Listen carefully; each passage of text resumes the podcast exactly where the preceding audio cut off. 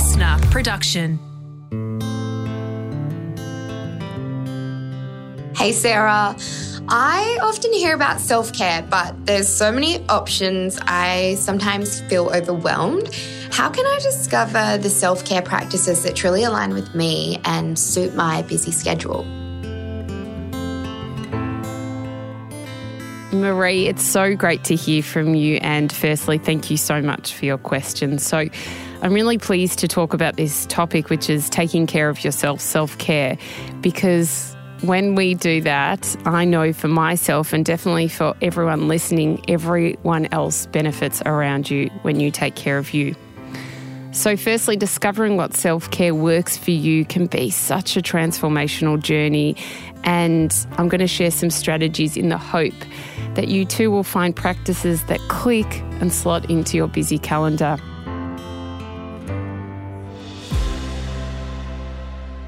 The first step should be honestly to redefine what truly self care means. So, people think self care is just bubble baths and face masks, and those are amazing things. But self care is about nourishing your mind and your body and your soul in a way that really resonates deeply with who you are.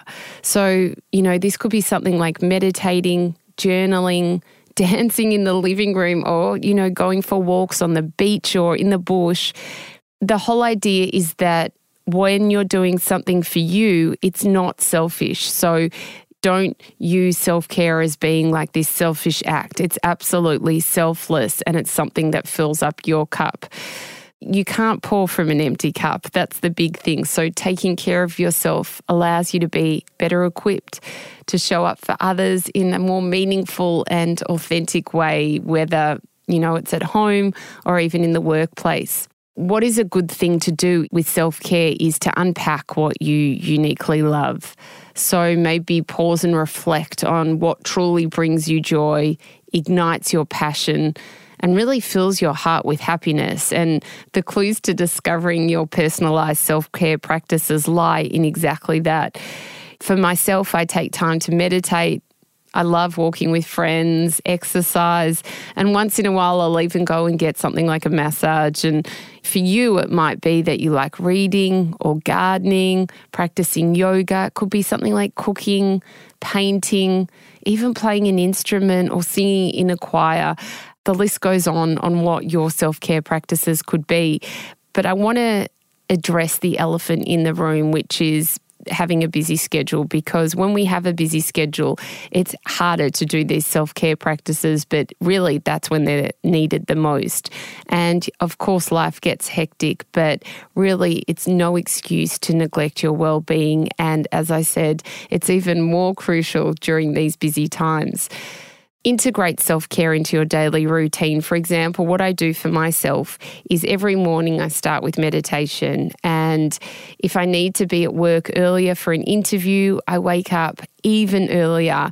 If it's just 30 minutes of meditation, I'll do that because I know that that's a priority for me. And if I don't do it, I won't feel centered for the day and I won't be the best version of myself. So, your self care doesn't need to be elaborate or time consuming. It can be as simple as pausing to stand up for 30 seconds from your desk, rolling your shoulders back, stretching and taking some deep breaths, or listening to some good music through the day when you're grabbing, say, a snack or you're on your commute to work. It might even be just listening to a podcast or doing something that really is for yourself and benefits your highest potential. Guilt has no place in your self care sanctuary.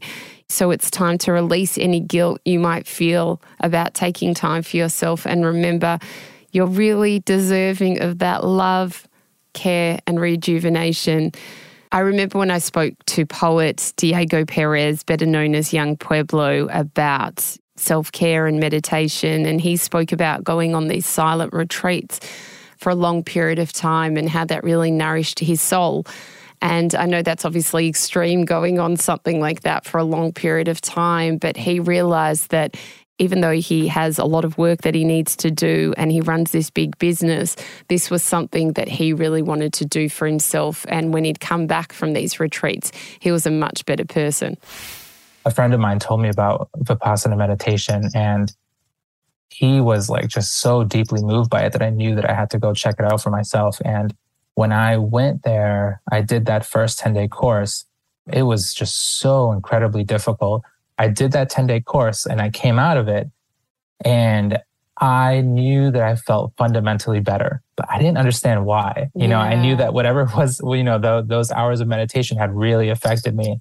But I immediately signed up for another silent 10 day course two months later. I've just been doing courses, and the, the last course that I did was in January, February. I did a silent 45 day course. And 45 they, days. Wow. Yeah, yeah, 45 days. It definitely sounds long, and it was long but it's just so powerful. I feel like it's the yeah. best investment that I can make in myself. And it does take up time, like I have to give time to it, but the results are massive. By creating a self care ritual that fills your heart with delight, you're teaching all those people around you the importance of valuing their selves as well, you know, and it's this ripple effect of positivity that extends outwards far beyond just you. So make this a non negotiable part of your routine. Just like eating or sleeping, your self care ritual will become such a sanctuary where you can find solace and your true peaceful self.